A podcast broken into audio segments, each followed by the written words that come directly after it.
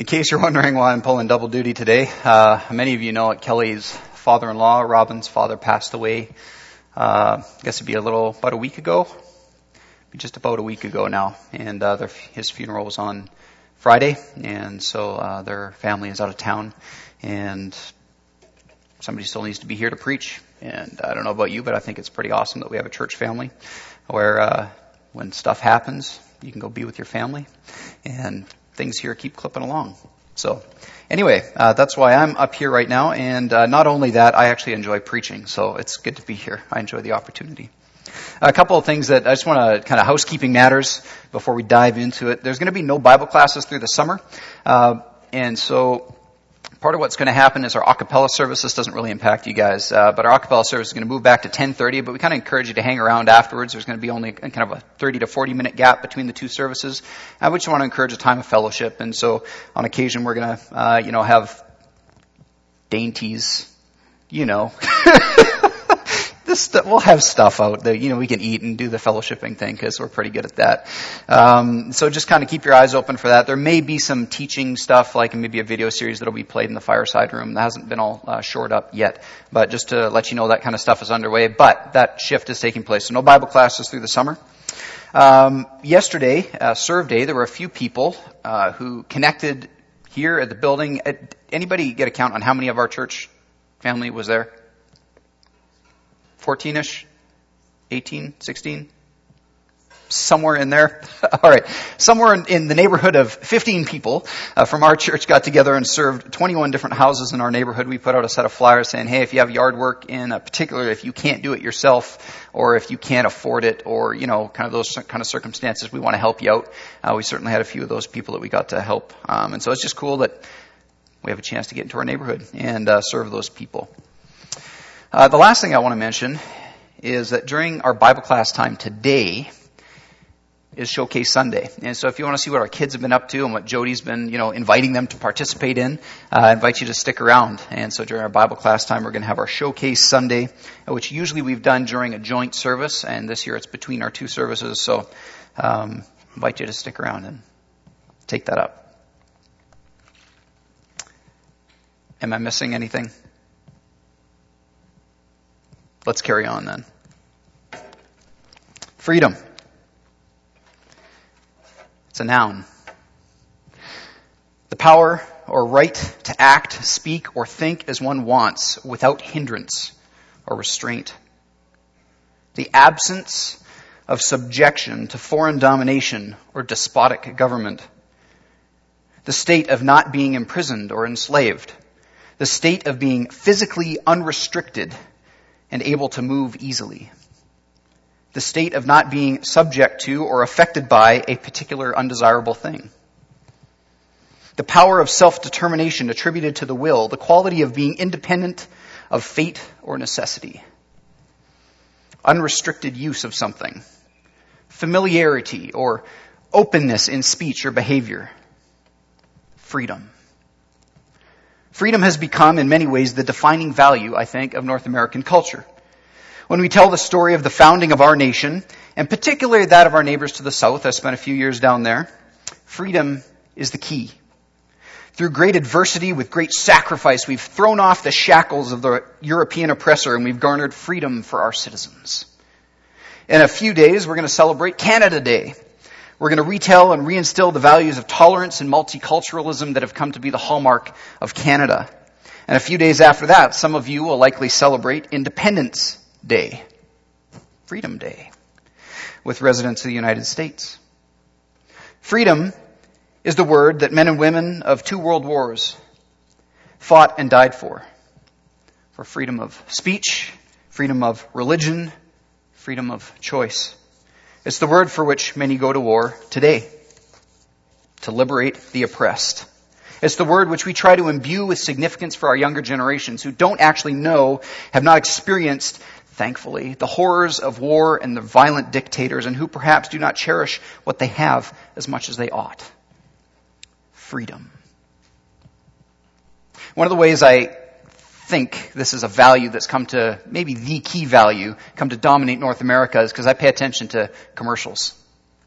Marketers have a huge vested interest in figuring out what matters to you, in case you're wondering. So you should develop the healthy habit of every time they tell you something on TV, you should laugh at them and say, says who? Okay? It's just a healthy skepticism of all marketing that takes place. Um, freedom of choice is a value they've latched onto. You're probably not surprised by this because it touches one of our deepest longings and because it's good for business. Have it your way. Would you like that in red, blue, or yellow? How about mauve, chartreuse, or salmon? uh, would you like that ready next week, by the end of the week, or tomorrow? Or this afternoon? Check.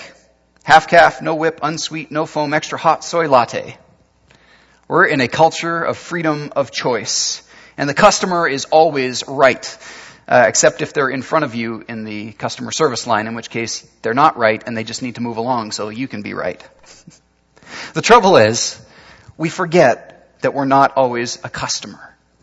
And that freedom isn't about getting our way. Rick Atchley, uh, we played a series of his last summer called What Jesus Hates. It's a fantastic uh, look at some of the things Jesus hates, and it will surprise you. In the middle of uh, one of his um, lectures or sermons or talks. He tells uh, a story of a conversation between a very successful basketball coach whose name I couldn't track down and I have no idea what his name was, but he was very good, and one of his star players.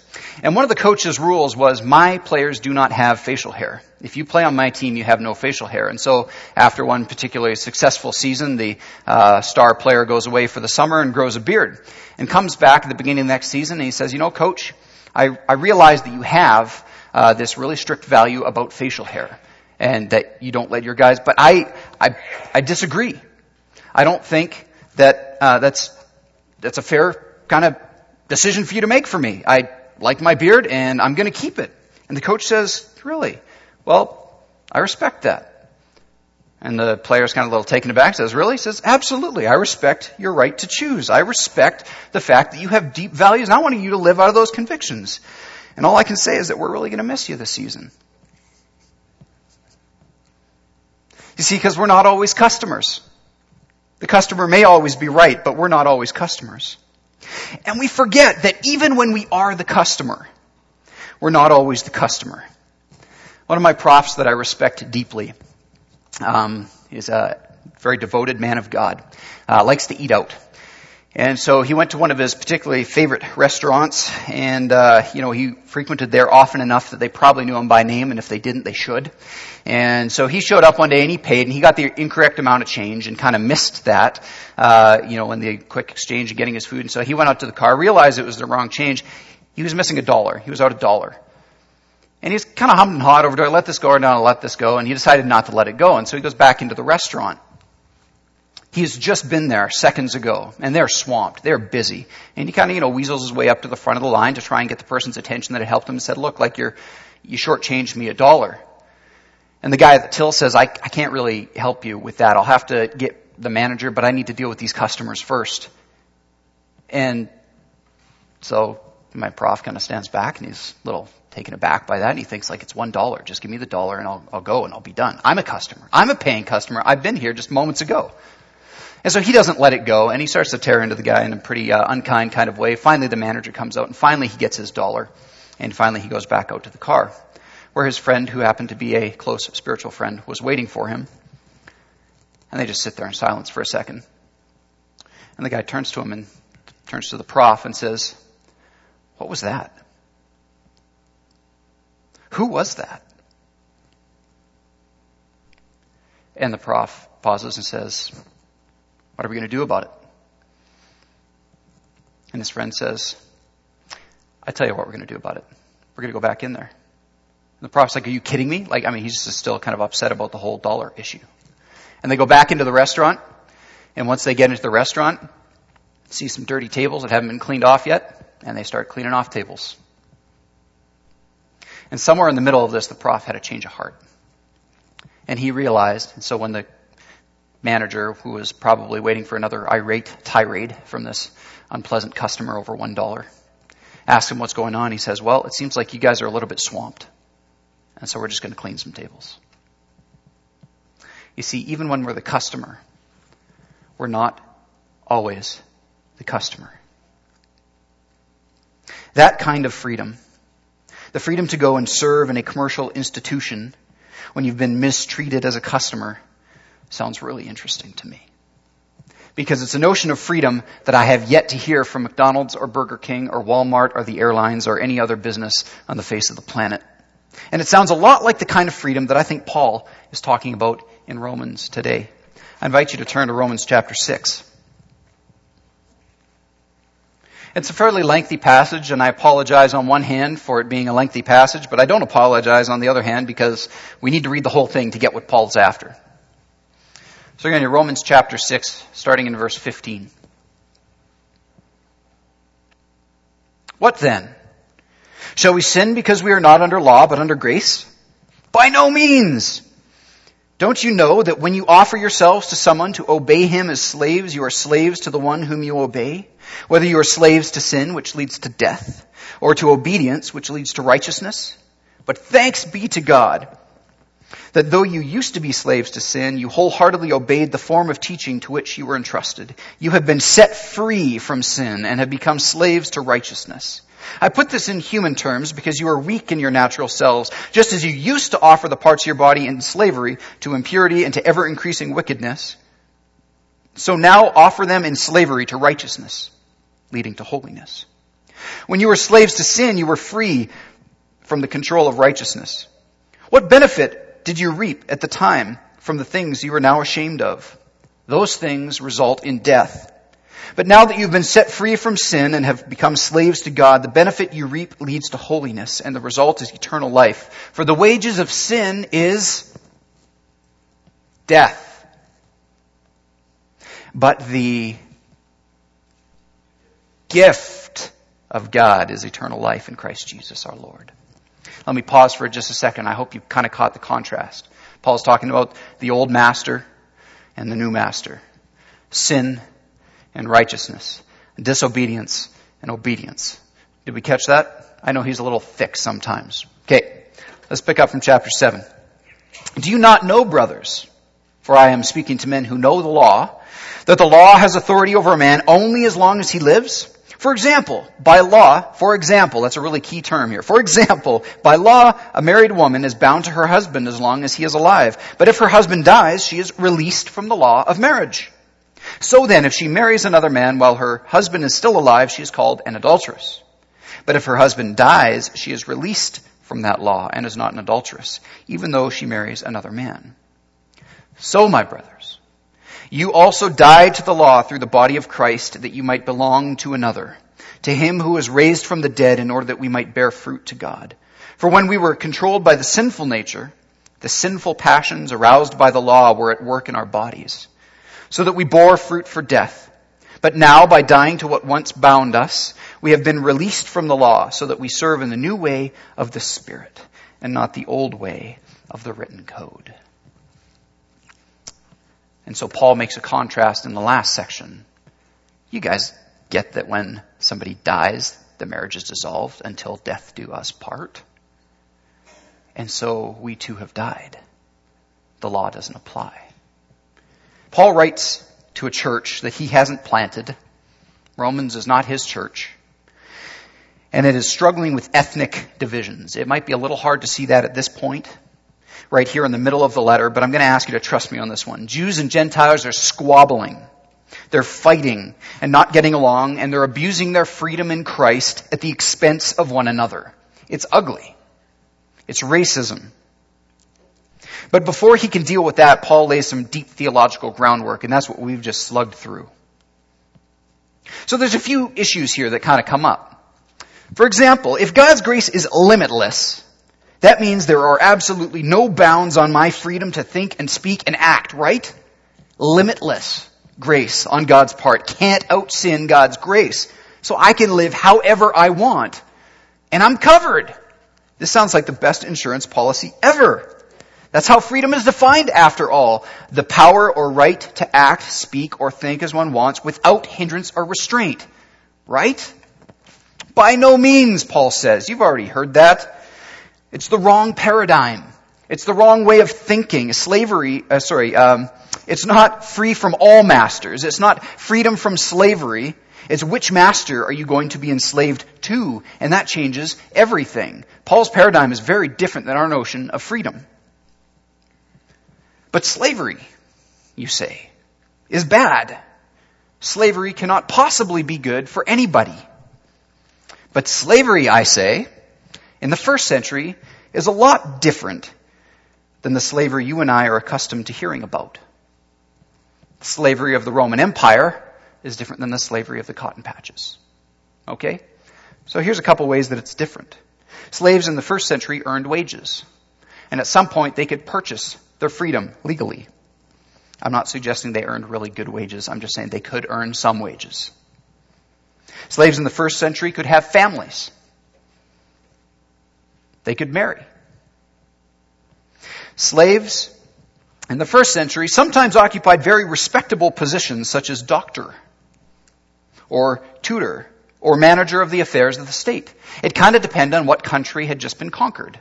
And you may have been a magistrate in your previous country, and now that the Romans have taken you over, they don't want to put those skills to waste. And so you may become a magistrate, albeit in a slave capacity, to the Roman Empire. Caesar's household, as a matter of fact, alone employed hundreds, employed hundreds of slaves. Slavery in the first century is very different. And sometimes people in the first century actually chose slavery. They actually chose slavery because it offered a better life than they could ever hope for as a free person. It all depends on your master. And so Paul draws on imagery that they're familiar with, that they lived out, and he says, you didn't go from having a nasty master called sin to having no master. You went from having a nasty master called sin to having a loving, merciful, gracious master called Jesus. And being enslaved to this master is not free of expectations and requirements. Yes, you are free, but you're not free of expectations and requirements. When you served sin, you earned death. But now that you've been freed from sin and you serve Jesus, you get the gift of eternal life. Hear me clearly here. I'm not saying we serve Jesus and earn eternal life. You yourselves read it from the text. It's the gift. It's the gift of eternal life because we serve Jesus. And so Paul contrasts a couple directions. You used to give yourselves to impurity and ever increasing wickedness, so now you should give yourselves to righteousness, leading to holiness. Sorry, I should be consistent with my hand actions. Over here is sin, isn't it? Sorry, guys. righteousness. Freedom, Paul says, is a matter of choosing your master. In the words of a more contemporary poet, Bob Dylan, you gotta serve somebody. I'm not going to read the whole song because it takes up the next page and a half of my uh, sermon, but I'm going to read a couple lines. You may be an ambassador to England or France. You may like to gamble. You might like to dance. You may be the heavyweight champion of the world. You may be a socialite with a long string of pearls, but you gotta serve somebody. Yes, indeed. You're going to have to serve somebody. It may be the devil or it may be the Lord, but you're going to have to serve somebody. I'd love to know the context of why he wrote the song. Might be a rock and roll addict prancing on the stage. You might have money and drugs at your commands, woman in a cage. You may be a businessman or some high degree thief. You may call you doctor, they may call you chief. But you're going to have to serve somebody, yes indeed. You're going to have to serve somebody. It may be the devil or it may be the Lord, but you're going to have to serve somebody. You may be a preacher with your spiritual pride. You may be a city councilman with bribes on the side. You may be working in a barber shop. You may know how to cut hair. You may be somebody's mistress. Maybe somebody's heir. But you're going to have to serve somebody. Yes. You're going to have to serve somebody. Well, it may be the devil or it may be the Lord, but you're going to have to serve somebody. I think he's got it right. And if we really think about life, freedom, the way that we've idealized it in North America, doesn't exist.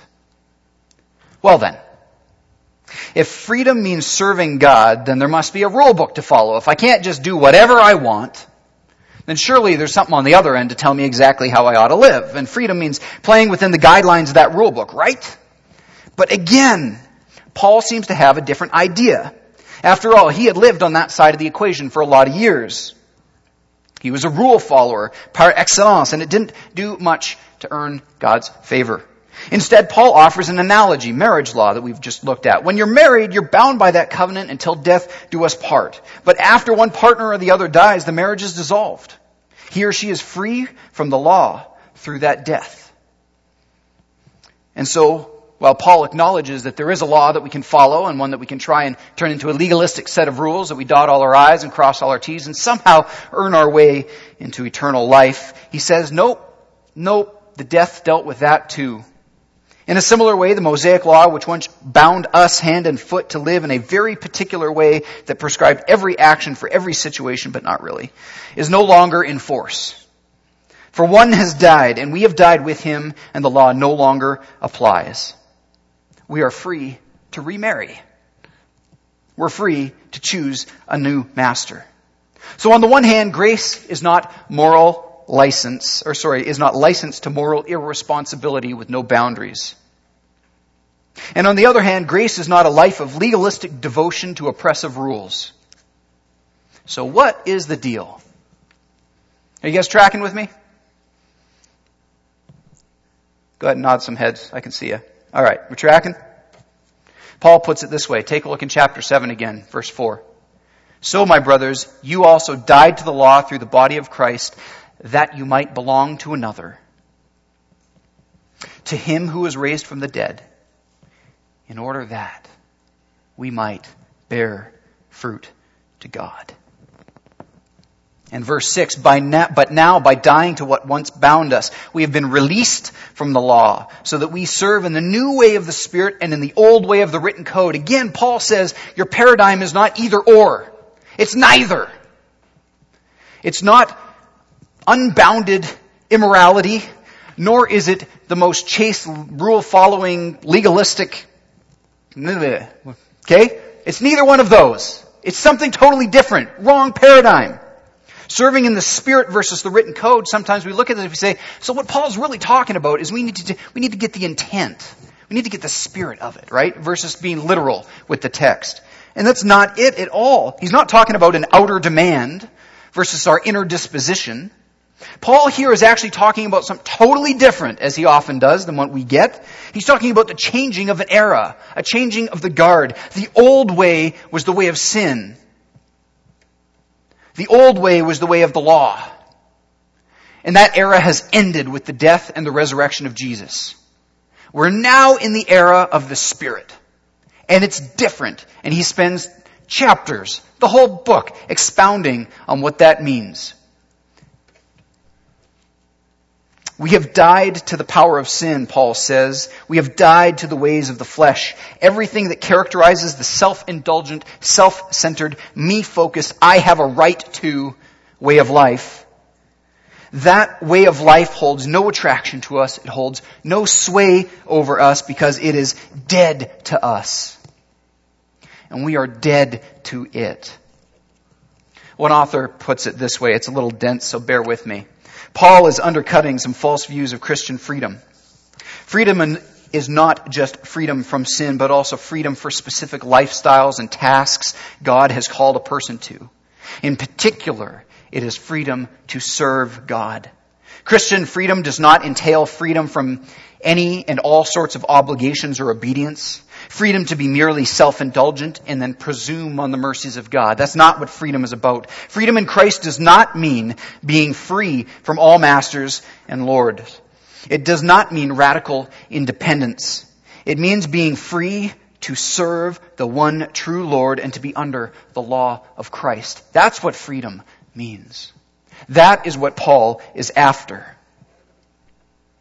And he fights tooth and nail against both sides that are saying, no, it's this way, no, it's this way, fork, spoon, Coke, Pepsi, sin, righteousness. He's not saying it's either one. He said there's a totally different way to understand freedom. And so if in fact we have died with Jesus and been buried in baptism and raised to new life, we are free to serve in the new way of the Spirit. What does that mean? Let me throw a few stories your way, courtesy of a gentleman named Shane Claiborne, who's taken following Jesus to a degree that I don't know if I'll ever get to in my life, but has produced some really challenging, uh, or he's communicated some really challenging stories out of this deeply devoted life to Jesus. In 2006, a gunman killed five Amish children, and then he decided to take his own life. Within the first week, the Amish families who had suffered such terror responded in four very captivating ways. Some elders visited Mary Roberts, or Marie Roberts, the wife of the murderer, to offer her forgiveness. That's not what you do when you're free. When somebody attacks you, you're free to fight back, aren't you? They went to visit the wife of the now dead murderer to offer forgiveness. The families of the slain girls invited the widow to their children's funerals. They requested that all relief money intended for the Amish families be shared with Miss Roberts and her children. In an astonishing act of reconciliation. Dozens of Amish families attended the funeral of the killer. You want to talk about freedom in Christ? What a glorious story of the kingdom. Can you imagine if these Amish families had been in charge of Homeland Security after 9 11? what if we'd gone to bin Laden's house and offered him forgiveness? What if we'd invited families of the hijackers to the funerals of the victims of 9 11? What if a portion of the September 11th fund had been dedicated to relieving poverty in a Muslim country? What if we dignified the burial of their dead by our own respectful grief? What if instead of seeking vengeance, we'd stood together in human pain, looking honestly at the shared sin and sadness that we'd suffered? And recognize that that was the old way that Jesus died. And we are dead to that way, and we can't possibly respond in that way anymore because we serve in newness of the Spirit. I think it's a powerful, powerful example, a glimmer of hope. But you know what? Most of us don't live in that place, and I pray that we don't have to live in that place. And so let me share with you a couple other stories that maybe are a little more graspable. The other day we met a robotics engineer, Shane Claiborne writes, who used to make robots just to impress people. But then he started thinking about his purpose in this world and God's dream for the world. He's still a robotics engineer, but of a different kind. He designs robots to dismantle landmines so kids in countries like Afghanistan can play without worrying about getting blown up. Before the robots came, Many of the landmines were being dismantled by little kids who were paid next to nothing and often had their hands blown off. He's a missional robotics engineer disarming the world for Jesus. Freedom and the spirit to retool your career. Another friend of ours is a massage therapist. She could be making $100 an hour giving massages to rich folks. But she says there are plenty of massage therapists who do that. She lives near the poor and the homeless. She knows plenty of people whose feet are their transportation, and she has friends with women involved in sex trafficking who walk the red light district all night long. These people have tired, sore feet and no massage therapist to offer them services until now. Every week she opens her home to them, washes their feet with the most delicate and deliberate touch, and gives them the best foot massages money can't buy. There's a group of jewelers in the United Kingdom, many of whom had been business folks in the world's market economy. The jewelry industry, as I'm sure you're well aware, is notoriously wicked, often called the blood diamond market, responsible for significant human suffering around the world as workers shed blood, tears, and their very lives mining gems and precious metals that they can't even afford to buy. Many of these who found their faith colliding with the industry decided that rather than abandon the industry, they would try and transform it. They traveled across Bolivia and Colombia and Africa to build relationships and pioneer a jewelry business called Cred, where every diamond, from the moment it was mined to the moment it goes on your finger, was handled by workers treated with dignity and with respect. Having encountered the sacredness of Jesus and of their global neighbor, they're a different breed of jewelers now. And so we sit together this morning and we are engineers and accountants and we're laborers and we're students and we're pilots and we're executives and we're software programmers. We're all over the map. And you are free. You are free in Christ Jesus to dream dreams. The world's perverted version of freedom will never allow you to dream. We are husbands and fathers. We are mothers and wives. We are kids. We are brothers and sisters. We are people who live in a city where the freedom of Jesus lets us dream dreams that the world's perverted version of freedom will never let you dream. It can't fathom the freedom that we have in Jesus. We, having died with Christ, are no longer bound by the laws of this world. We're no longer burdened by the laws of Moses. We, having died with Christ, are free. We are free to sacrifice our rights. We are free to give up our pride. We are free to tame our egos. We are free to lay down our lives. We are free. We who have died with Christ, having been raised again, are free to live and to dream in the new way of the Spirit. And so the only question is, what freedom is the Spirit giving you this week? Let's sit on that for a minute and then we'll sing.